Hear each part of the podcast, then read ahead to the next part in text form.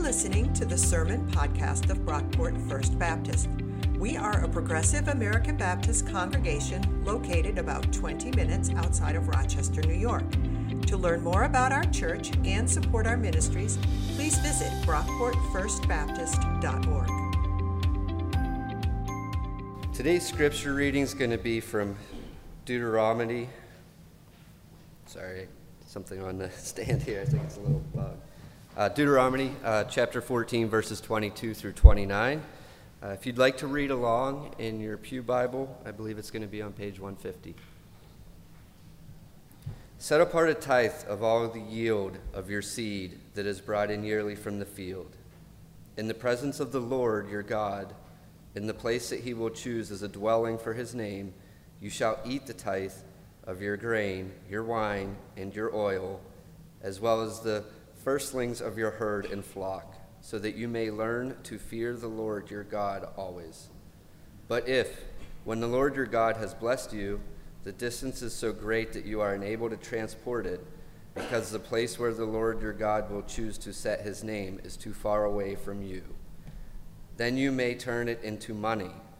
With the money secure in hand, go to the place that the Lord your God will choose. Spend the money for whatever you wish oxen, sheep, wine, strong drink, or whatever you desire. And you shall eat there in the presence of the Lord your God, you and your household rejoicing together.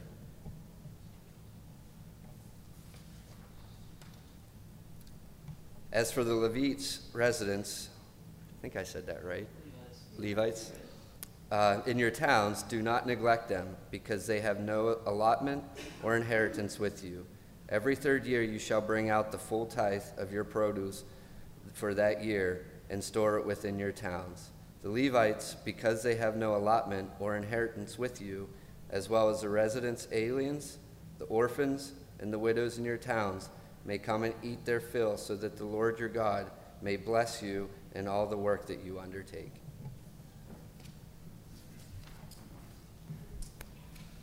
Good morning, everyone special music was great, wasn't it? We're, we're going to hear another song from Miranda after the service. Oh, yeah, we can do another round of applause. Absolutely. Absolutely. So, um, this is the final week of our Manna Economics series. We've been uh, spending the last like month or so talking about stewardship. And along the way, we've, we kind of got into that topic by looking at some of the economic principles of ancient Israel. A lot of the ground we've covered in the last few weeks has been a little radical, I think. Um, we talked about debt forgiveness, which is a big part of the Old Testament law and was supposed to be this foundational element of the Israelite economy, even though they probably never actually did it, but it's still a radical idea. We talked about Sabbath, this idea which is somewhat radical or out of place in our culture, that we should take one day each week to disconnect from work to disconnect from buying and selling, unplug from all our devices, and just focus on reconnecting with our loved ones and ourselves. We talked about society's responsibility, just spelled out quite explicitly in Scripture, to care for the poor and the vulnerable, even to the point of putting their well being ahead of our own. And all of this has been framed in light of this fundamental shift that the Bible prescribes for economics, which is about moving from a mindset of scarcity to one of abundance. Letting go of this idea that success is about managing what little we have to ensure that we don't run out, and instead learning to steward abundance, coming to view everything we have as a gift from God, and then setting out to steward that gift faithfully. This is all really important background information uh, when we talk about tithing, which is our topic for today. Um, now, I've been in the church most of my life, and I've generally found that most people, even uh, most Christians, don't really understand tithing. There's a lot of confusion around the concept of tithing. What exactly does it mean to tithe? Are we supposed to tithe? And so I wanted to start out today by looking at um, a few points of clarification about tithing, just some important stuff um, to know as we go into this topic. And the first point of clarification has to do with what a tithe actually is. Tithing is not a fancy religious word for giving. A lot of Christians, when we talk about tithing, we have this habit of using the word tithe to denote like any gift that's given to a church. Whether we're talking like five bucks or 500 bucks, we call it a tithe, which isn't really accurate. Most giving Christians do today, uh, when we put money in the offering plate or uh, make some other donation to a church or a ministry, is actually a lot closer to the Old Testament concept of an offering. In the Old Testament, there are all kinds of offerings people would do for all sorts of different reasons. There were offerings you'd take to the temple if you've incurred some sort of guilt, or if you were rendered ceremonially, ceremonially unclean, so that you could be declared clean. It's a hard word to say. Um, there were offerings people would give just to express their gratitude to God or to support the work of the temple. Um, there were offerings you take at big life events like the birth of a child. There was even an offering for if there was some sort of conflict in the community. If you had something against your neighbor or vice versa, you were supposed to rectify the situation and then take an offering to the temple together, offer it at the temple, and that would help bring you back together. All sorts of different gifts for all sorts of different reasons are spelled out in the, off, in the Old Testament as offerings. But the tithe is something different. The word tithe literally means tenth, and it refers to this practice of taking a tenth of what you have. In an agrarian society like ancient Israel, that was usually a tenth of your harvest, and give it to God for some sacred purpose. And we're going to see in a couple minutes that that did not always mean giving it to the temple. There were a few different ways the tithes could be split up, and it didn't always go to the religious establishment. That's a bit of a sneak peek, though. We're going to get there in a second. Another point of clarification before we do Christians are never commanded in the Bible to tithe. And this is the point where some members of the church council are going to get mad at me. Now, like, don't hear this wrong. I don't want to poo-poo tithing. Tithing is a good thing. Um, it's not wrong to tithe, but the Bible never specifically commands Christians to tithe. Christians are instructed to be generous, and in the New Testament, we see examples of generosity that go way beyond tithing. In the early church, the Christian community would usually pool all their resources together, almost like a shared bank account, um, to make sure that everybody has enough. Now, I like you all, but I don't know that I trust you all that much to do something that radical. But we don't find a mention in the New Testament of Christians being commanded to tithe. When tithing does come up in the New Testament, it's usually Jesus who talks about it, and he's usually calling out the hypocrisy of the religious elite because they tithe to the temple, but they've neglected to care for the poor. And as we delve into the tithe a little bit more in depth, you're going to see that that actually makes a lot of sense. Here's why I think this second point is important, though, two reasons actually. First, I've seen religious leaders hold tithing over people's heads in a very unhealthy way. I sat in a membership class at a church once, it wasn't this church, thank goodness, um, where the pastor was basically trying to coerce new members into tithing. He was telling them it doesn't matter if money is tight, it doesn't matter if you can't afford it or if you're struggling. You have to give 10% of your income to the church if you want God to bless you. Because the Bible commands it. And I'm here to tell you that's just not accurate. Second reason, though, I think this is important is I've had conversations with Christians about poverty and the need to care for the poor. I've had countless conversations like this. And I've had many well meaning Christians come back at me with something along the lines of, Well, I give my tithe to the church. That's my generosity. Let the poor have that. Which is kind of like the religious equivalent of, like, I pay my taxes, right? Kind of, kind of harkens back to Ebenezer Scrooge, right, in A Christmas Carol. Are there no prisons? Are there no poorhouses, right? People know that. It's not a very good look uh, for Christians, I don't think. It's also the exact same attitude Jesus was pushing against in the religious leaders of his day. When tithing becomes the rule in like a legalistic sense, tithing basically turns into the box you check off to prove to yourself and the community that you're generous. I did my part, I gave my tithe to the church. There's nothing more I need to do to address poverty in society or inequality that I benefit from. I gave my tithe. And that's not the way it works. Third and final point of clarification before we really dive in and explore what the tithe is is that most Christians don't tithe. and the statistics on this are pretty interesting. Uh, depending on which survey you go by, only 10 to 25 percent of regular church attenders tithe. This is on the next, next slide. Yeah, only 10 to 25 percent of Christians in America tithe. On the flip side, 83% of Christians believe that the Bible commands us to tithe. And that is fascinating to me. I don't know what you make of that discrepancy. But I'll just let that stand there. And then average giving, like just in general giving among American Christians, is kind of depressing. The average Christian in the States gives about 2.5 of their income away, and that's not just to the church, that's like all giving charities, um, special causes, things like that. 2.5%. That's down from 3.3% during the Great Depression. Which I think reflects the fact that as we have accumulated more and more stuff, we've also learned to cling more tightly to it.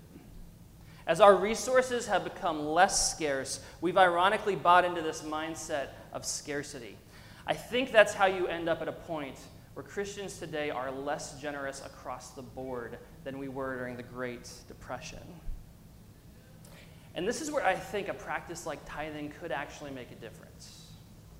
If we actually came to understand what tithing was in ancient Israel, how it worked, how it helped people approach their wealth in a fundamentally different way, then we just might have a practice that could help us break free from our addiction to scarcity. But to do that, we've got to actually talk about the tithe and what it was. So we're going to dive into our scripture reading for today Deuteronomy 14, 22 to 29. This is our last week in Deuteronomy. Next week, we uh, dive into the parables of Jesus, little sneak peek. Um, but Deuteronomy 14, 22 to 29, which is on page 150 in your Pew Bibles. We're going to start with the first two verses here. Should be on the screen, too. Set apart a tithe of all the yield of your seed that is brought in yearly from the field in the presence of the Lord your God, in the place that he will choose as a dwelling for his name, you shall eat the tithe of your grain, your wine, and your oil, as well as the firstlings of your herd and flock, so that you may learn to fear the Lord your God always. We'll stop there for now. Now, there's three different types of tithes that are described in this passage. This is the first one. It's what we might call the tithe to God. The idea is you're supposed to take one tenth of your harvest. So, all the grain, all the wine, all the oil, the firstborn um, from all your flocks, you take all that to the temple. And then you eat it. Set apart a tithe of all the yield of your seed that is brought in yearly from the field in the presence of the Lord your God in the place that he will choose as a dwelling for his name. That's the temple, which at this point hasn't been built yet. You shall eat it. Eat your tithe. In the presence of the Lord to express your gratitude for what God has provided. You eat it. This isn't some impersonal gift that you drop in an offering plate. This isn't like a temple tax. This is a party. If you imagine this, you'd have this massive parade of people after the harvest heading to Jerusalem, heading to the temple. They'd have a tenth of all they had. You'd bring your grain, your wine, your animals, and the priests would be preparing everything. They'd be baking the bread. They'd be slaughtering the animals. Because remember, in the ancient world, your pastor is also your butcher, right? It's a joke. Good. Um, and then the people would feast together at the temple in the presence of the Lord. You eat your tithe. If we wanted to be literal with this, if we really wanted to practice the tithe exactly as it's prescribed in Deuteronomy, what we'd actually do is we'd take a tenth of our income each week and we'd all buy a bunch of food. We'd bring it here. We'd sing songs. We'd read scripture. We'd say prayers. We would learn together. And then we would party, which actually kind of sounds like a good deal. Like, that's, I don't know about you, that's a tithe that I think I could get into. Now, there is another tithe spelled out outside of this passage in the book of Numbers. It's the book right before Deuteronomy. It's very similar, but this tithe doesn't mention the feasting. This is a tithe that people are supposed to bring to the temple that goes directly to the priests. And there's some debate among scholars about these two different descriptions of the tithe, which is interesting. Some scholars think these passages describe two different tithes. So you'd give 10% of your crops to the priests, and then the other 10% would be used for this party. But other scholars, and I'm in this camp, full disclosure, believe that these two passages are describing the exact same tithe. 10% of your entire yield of food for the year would be a lot of food. That would be way more than you and your household could eat in a sitting, especially if the whole country is bringing all this together around the same time. So there would be a ton of food left over. And we'll see a bit later in our passage that the leftovers are supposed to go to the priests anyway to support the work of the temple. So, this perspective would say that these two tithes described in Numbers and Deuteronomy are kind of two perspectives on the same tithe. But there's more. Let's keep going in our passage. We're going to go back in at verse 24. I'm going to read a bit longer chunk, so I need a drink of water. verse 24. This is the second tithe. But if, when the Lord your God has blessed you, the distance is so great that you are unable to transport it, because the place where the Lord your God will choose to set his name is too far away from you, then you may turn your tithe into money. With the money, secure in hand, go to the place that the Lord your God will choose, spend the money for whatever you wish oxen, sheep, wine, strong drink, or whatever you desire, and you shall eat there in the presence of the Lord your God, you and your household rejoicing together. As for the Levites resident in your towns, do not neglect them because they have no allotment or inheritance with you. That last line at the end is about giving what's left over to the Levites, the priests. Let's just pause here for a minute, though, and make sure we understand what this scripture is saying. If you're unable to make it to the temple, if the journey is too far, you can't transport your crops that distance, then what you're supposed to do is sell your tithe, turn it into money, as it says up here, and then use that money to buy whatever you desire. And I just love that strong drink is provided as one of the options, right? like, how many people who insist on a literal reading of the Bible are taking a portion of their tithe each week and like loading up on whiskey? You know, that's probably too far. Sorry. the idea, though, the idea here is you you spend your tithe on a bunch of really good food and really good drink, choice food, the best food you'll probably have all year. And then you go and join the party. Or if you can't make the trip at all, you take all that food and wine and you throw your own party and you invite everybody. And then give what's left over to the Levites, the priests in your town. So you've got the first tithe that's given to God. You've got this other form of the tithe for people who can't make it to the temple that's spent on yourself, basically. Let's read the rest of our passage beginning in verse 28. Every third year you shall bring out the full tithe of your produce for that year and store it within your towns. The Levites, because they have no allotment or inheritance with you, as well as the resident aliens, the orphans, and the widows in your town, may come and eat their fill so that the Lord your God may bless you in all the work you undertake. So you've got the tithe that goes to God to be eaten in the temple and to support the work of the temple. You've got the tithe for those who can't make the trip, which is essentially spent on yourself. And then every third year, instead of doing either one of these tithes, you take a tenth of everything, you give the priests their portion, and then the rest goes to the alien, the orphan, and the widow, which for those of you who were here last week should sound familiar. That's a common refrain we find in the Old Testament. Take care of the alien, the orphan, and the widow. It's like an ancient world way of saying the most vulnerable people in society. Every third tithe goes to the poor. So we have three tithes described in this passage one that goes to God, one that's spent on yourself, and one that goes to the poor. Essentially, setting up this sort of like trifecta of giving God, you, and the poor. Now, this echoes back and kind of encapsulates a lot of what we've been talking about this last five weeks or so. We talked about the importance of trusting in God's abundance, living into that abundance, expressing our gratitude to God for that abundance.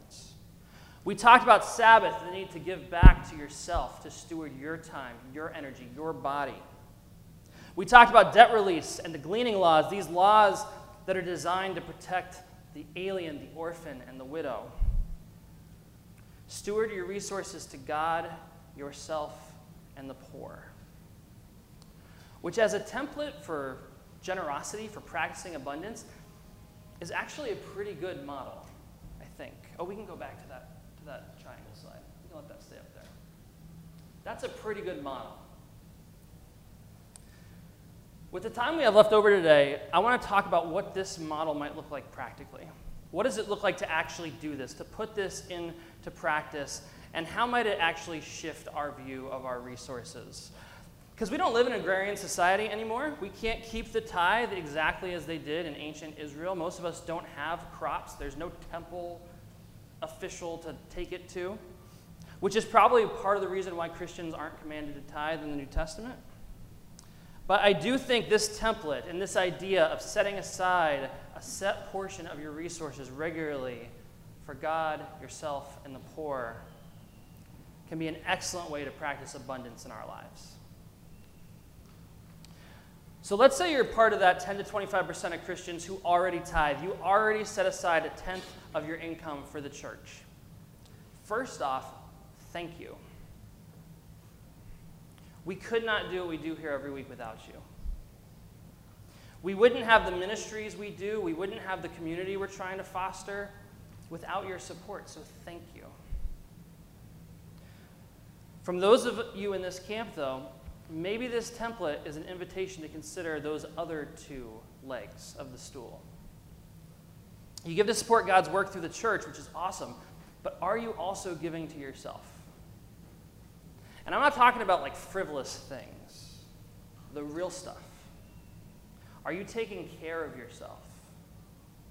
Are you making sure that you have what you need? Are you investing in your mental, physical, and emotional health? Are you setting aside a portion of your resources to throw a party and invite your friends and your family? That's a biblical idea.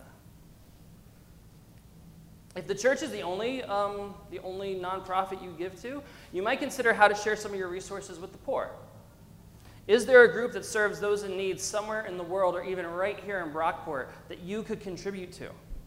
You could maybe even follow this model from Deuteronomy and dedicate every third gift, every third tithe, every third offering to the poor. And if you prefer to keep it in house, um, maybe designate every third offering or every third gift to the church to one of the many ministries we're part of here in Brockport that helps the less fortunate. There's the teen closet, the gathering table, the clothing center over at St. Luke's, the Brockport Ecumenical Food Shelf. There are a lot of options, really good options. And if you're brand new to giving, if you're someone who doesn't give regularly, giving's new to you, maybe you give sporadically, or maybe you give, but you feel a sense of call from God to rethink how you give or give more. Maybe use this template as your guide. Is there a church or a ministry doing really important work to advance the gospel that you could support? Maybe it's this church, maybe it's another church. Maybe it's a Christian ministry or something that you could get behind. Maybe there's missionaries overseas that you could fund. Is there a charity organization serving the poor that you could get excited about and get behind and really support? Um, Aaron and I are always on the lookout for new things we can contribute to. Over the course of our marriage, which is almost 10 years now, we've been able to give a lot of one time gifts and short term recurring gifts to some really exciting charities and causes. Uh, one good example I had a coworker named Julia out in Los Angeles who started this ministry called After Hours, where every Friday night she and some friends would go out to the red light section of Hollywood and they would do ministry with the prostitutes. Um, they would take health kits, they had stuff like feminine hygiene products, toothbrushes, condoms, birth control. They'd get to know these girls, they'd talk to them, they'd pray with them, they would take little Bibles and little cards with prayers and give them to them. Their organization, in the handful of years they've been around, I think it's like less than 10 years, they've already led a number of women out of that life and helped them find stable jobs.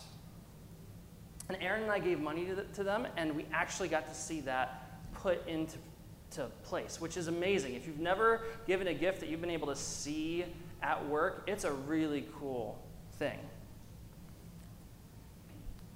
And then if you're new to giving, don't forget to take a portion of that money and spend it on yourself. Especially if you can spend it in a way that really contributes to your well being.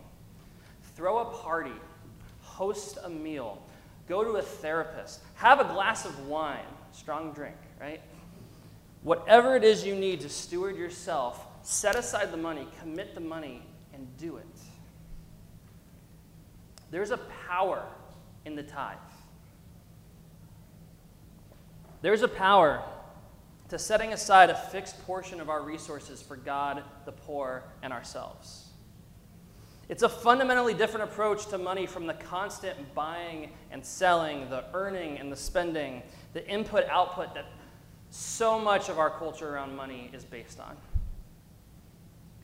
If you just try to like vaguely be more generous or just decide one day like I'm going to embrace generosity, you're not going to get very far. The pull of our scarcity system is just too strong.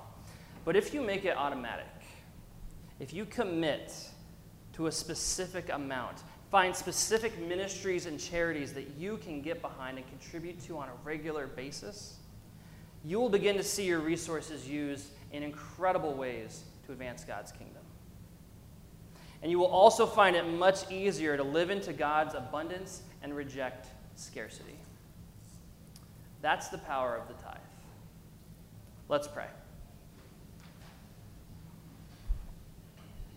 God, thank you for these ancient texts we get to study together every week. Thank you for centuries old practices like tithing and this ancient wisdom that continues to challenge and inspire us today. God, form us into a more generous people. Help us to live and trust in your abundance. Empower us through practices like the tithe to approach our resources in a fundamentally different way. In a way that gives glory to you, that honors the poor, and that honors ourselves. We ask these things in your name, Lord. Amen. Thanks for listening. If you enjoyed what you heard, please be sure to rate, review, and subscribe to this podcast on iTunes. You can connect with us on Facebook at Brockport First Baptist, on Twitter at BrockportFB, and on our website, brockportfirstbaptist.org. Our theme music was composed by Scott Holmes. This has been a production of Brockport First Baptist.